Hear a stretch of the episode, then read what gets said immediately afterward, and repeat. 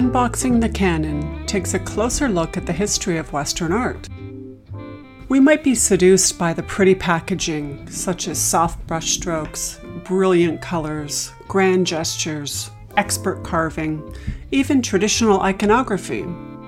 But what happens when we take a deeper look? When we open the packaging and see what might have been invisible, or what is a cultural blind spot? Join Professor Linda Steer and listen in for a take on art history that connects the past to the present, critiques the canon, and reveals what might not be immediately apparent in Western art and its institutions. Welcome. This is Professor Linda Steer, and I'm speaking to you from Brock University. In this week's episode, Revealing a Portrait, we think about what the canon of art history is, and we look to a painting by contemporary African American artist Titus Kaphar to consider what it excludes. Brock University is located in the Niagara region on the traditional lands of the Haudenosaunee and Anishinaabe people.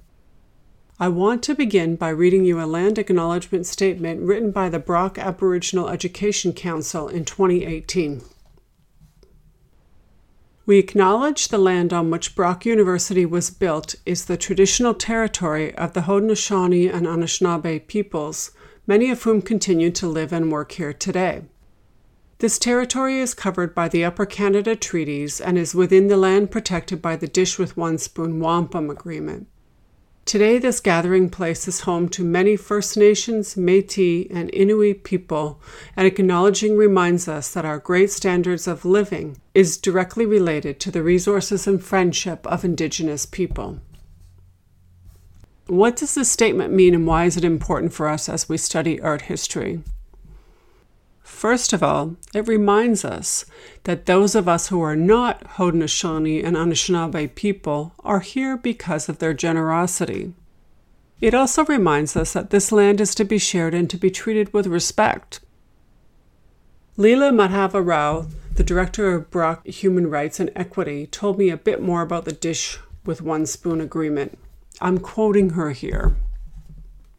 The dish, or sometimes it is called the bowl, represents what is now southern Ontario, from the Great Lakes to Quebec and from Lake Simcoe into the US.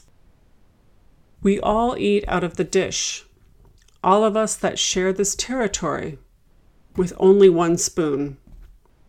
That means we have to share the responsibility of ensuring the dish is never empty, which includes taking care of the land and the creatures we share it with. Importantly, there are no knives at the table representing that we must keep the peace. End quote. These are important ideas, and for those of us studying art history, even more important because the agreement was recorded with a material object, a wampum belt that was made with purple and white shell beads. The belt depicts the dish in purple on a white background. You can see an image of the dish with one spoon wampum agreement on the uh, Museum of Ontario Archaeology website. Check out the podcast links for details. Now that you know where Brock University is located and the agreements that protect this land, consider researching the history of Indigenous peoples on the land where you live. Does your place of residence fall under the Dish with One Spoon Wampum agreement, or is it governed by a different treaty? Whose land are you on, and what is the history of the land and its people? In Canada, unless we are Inuit, Metis, or First Nations people, we are settlers. Settlers are people who came here to live as a result of colonization. What's your family history? How did you arrive here? My background is composed of early settlers who came to Quebec from France in the 1660s along with more recent arrivals from England and Ireland, maybe some Scotland too, a couple hundred years ago. In its simplest definition, settler colonialism is a system of colonization whereby the colonizers, in Canada it started with the French and the British, take over the land by populating it with their own people. What does all of this have to do with art history? Well, it has a lot to do with teaching and learning. Learning is much more than acquiring information, it is a process. To learn, we have to know who we are, our subject positions, and what our backgrounds bring to the table. What lens are you looking through, and how does that lens affect what you see? I see from the perspective of a white cisgender woman, for example. This means that I might be more in tune with gender and art, perhaps, but like many white folks, I have to work a little harder to see race. That's okay, just do the work. What are our unconscious biases, for example? Where are our blind spots? We all have them. I have them. You have them too. Things to think about. Okay, are you ready to talk about some art? Let's dive in.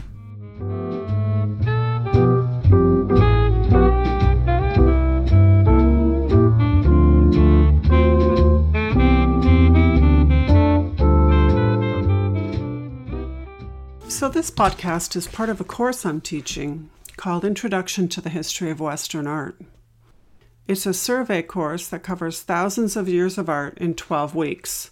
And oh, it is an impossible course to teach. What is typically covered in these courses? Well, the art historical canon, that set of works of art that are deemed important or significant, the who's who list of great artists and great art. These famous artists are sometimes called the Old Masters, and their work is referred to as Old Master painting. Can you see where I'm going with this? What does the word master mean to you? Think about it for a second or two.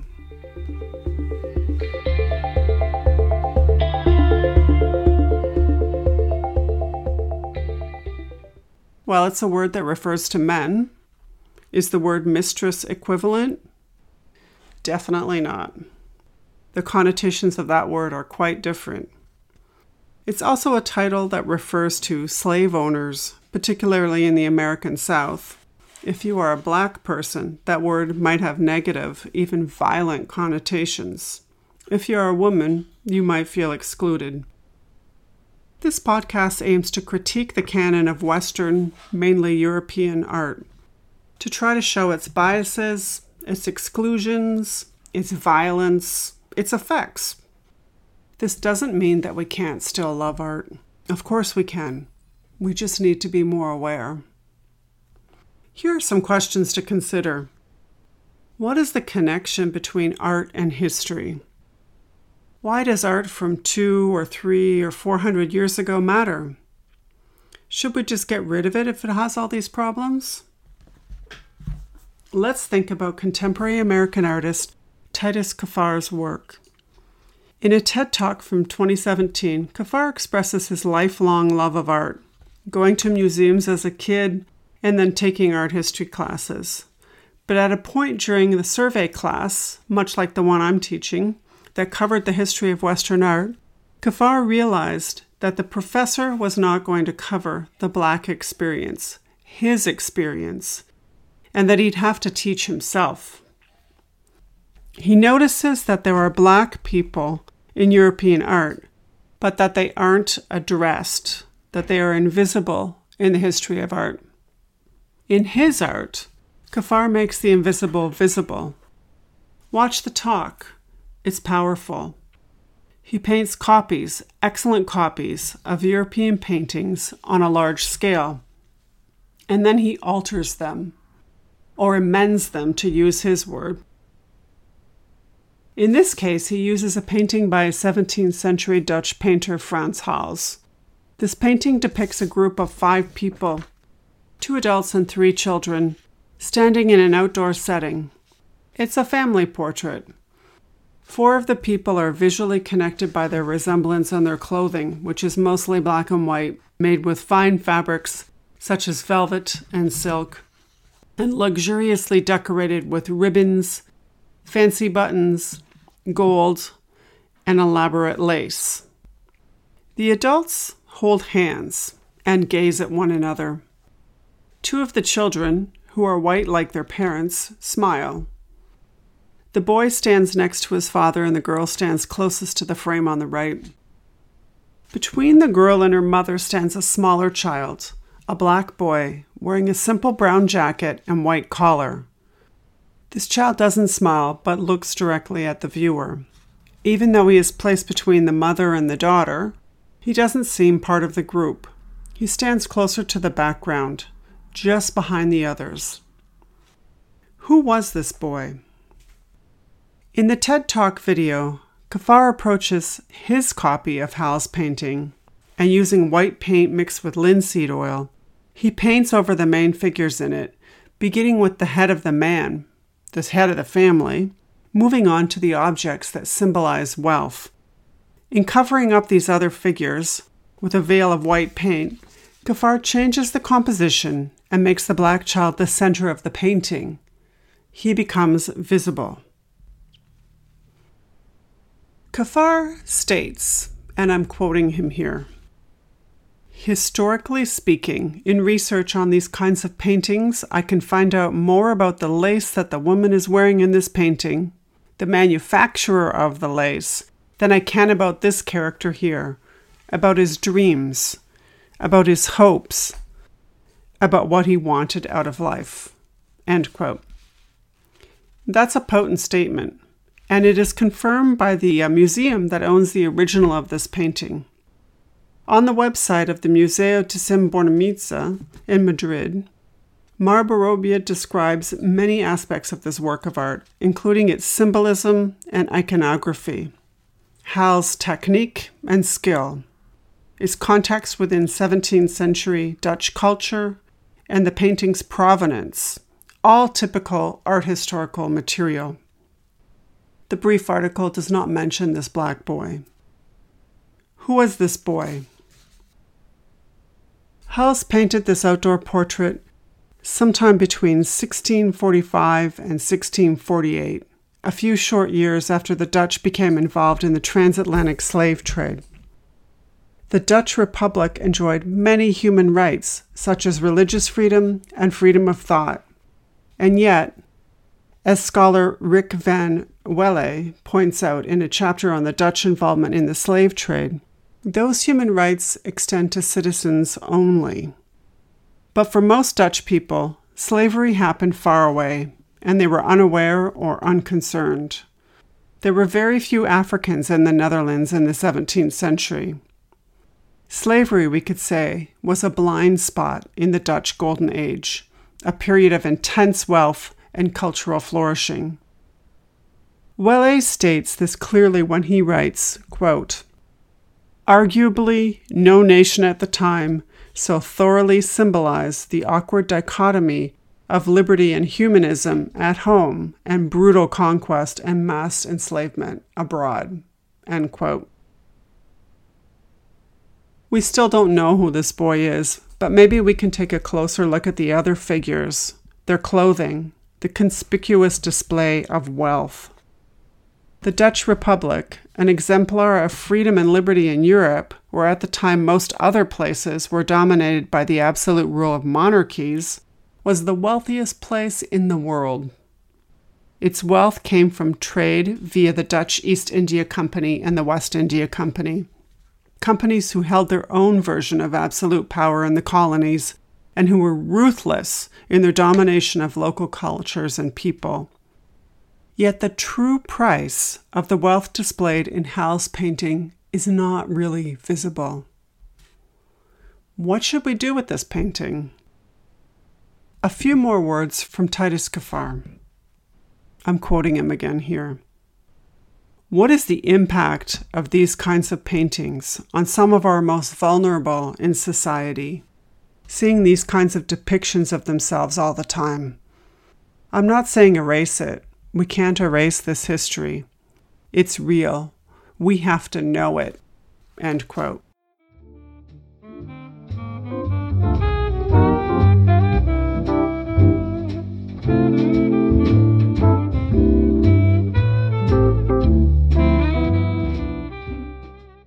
History is alive, changing, evolving. This is what makes it exciting. Whenever possible, university courses should respond to what is happening in the world. For me, this means considering questions of power as we examine the history of Western art. It means analyzing those famous works of art from multiple points of view, not just the institutional point of view or the traditional art historical point of view, or even just my point of view. It means challenging the traditional history of art while simultaneously learning what it is. Next time, we will take a close look at a diptych by Kent Monkman, a Cree artist who lives in Toronto, which is also part of the Dish with One Spoon territory. Like Kaphar, Monkman takes the paintings and methods of art history and turns them into something new. I'll be using these paintings as a touchstone for framing our investigation into the canon of Western art. That episode will drop September 16th at noon. I hope you'll listen to it. See you next time.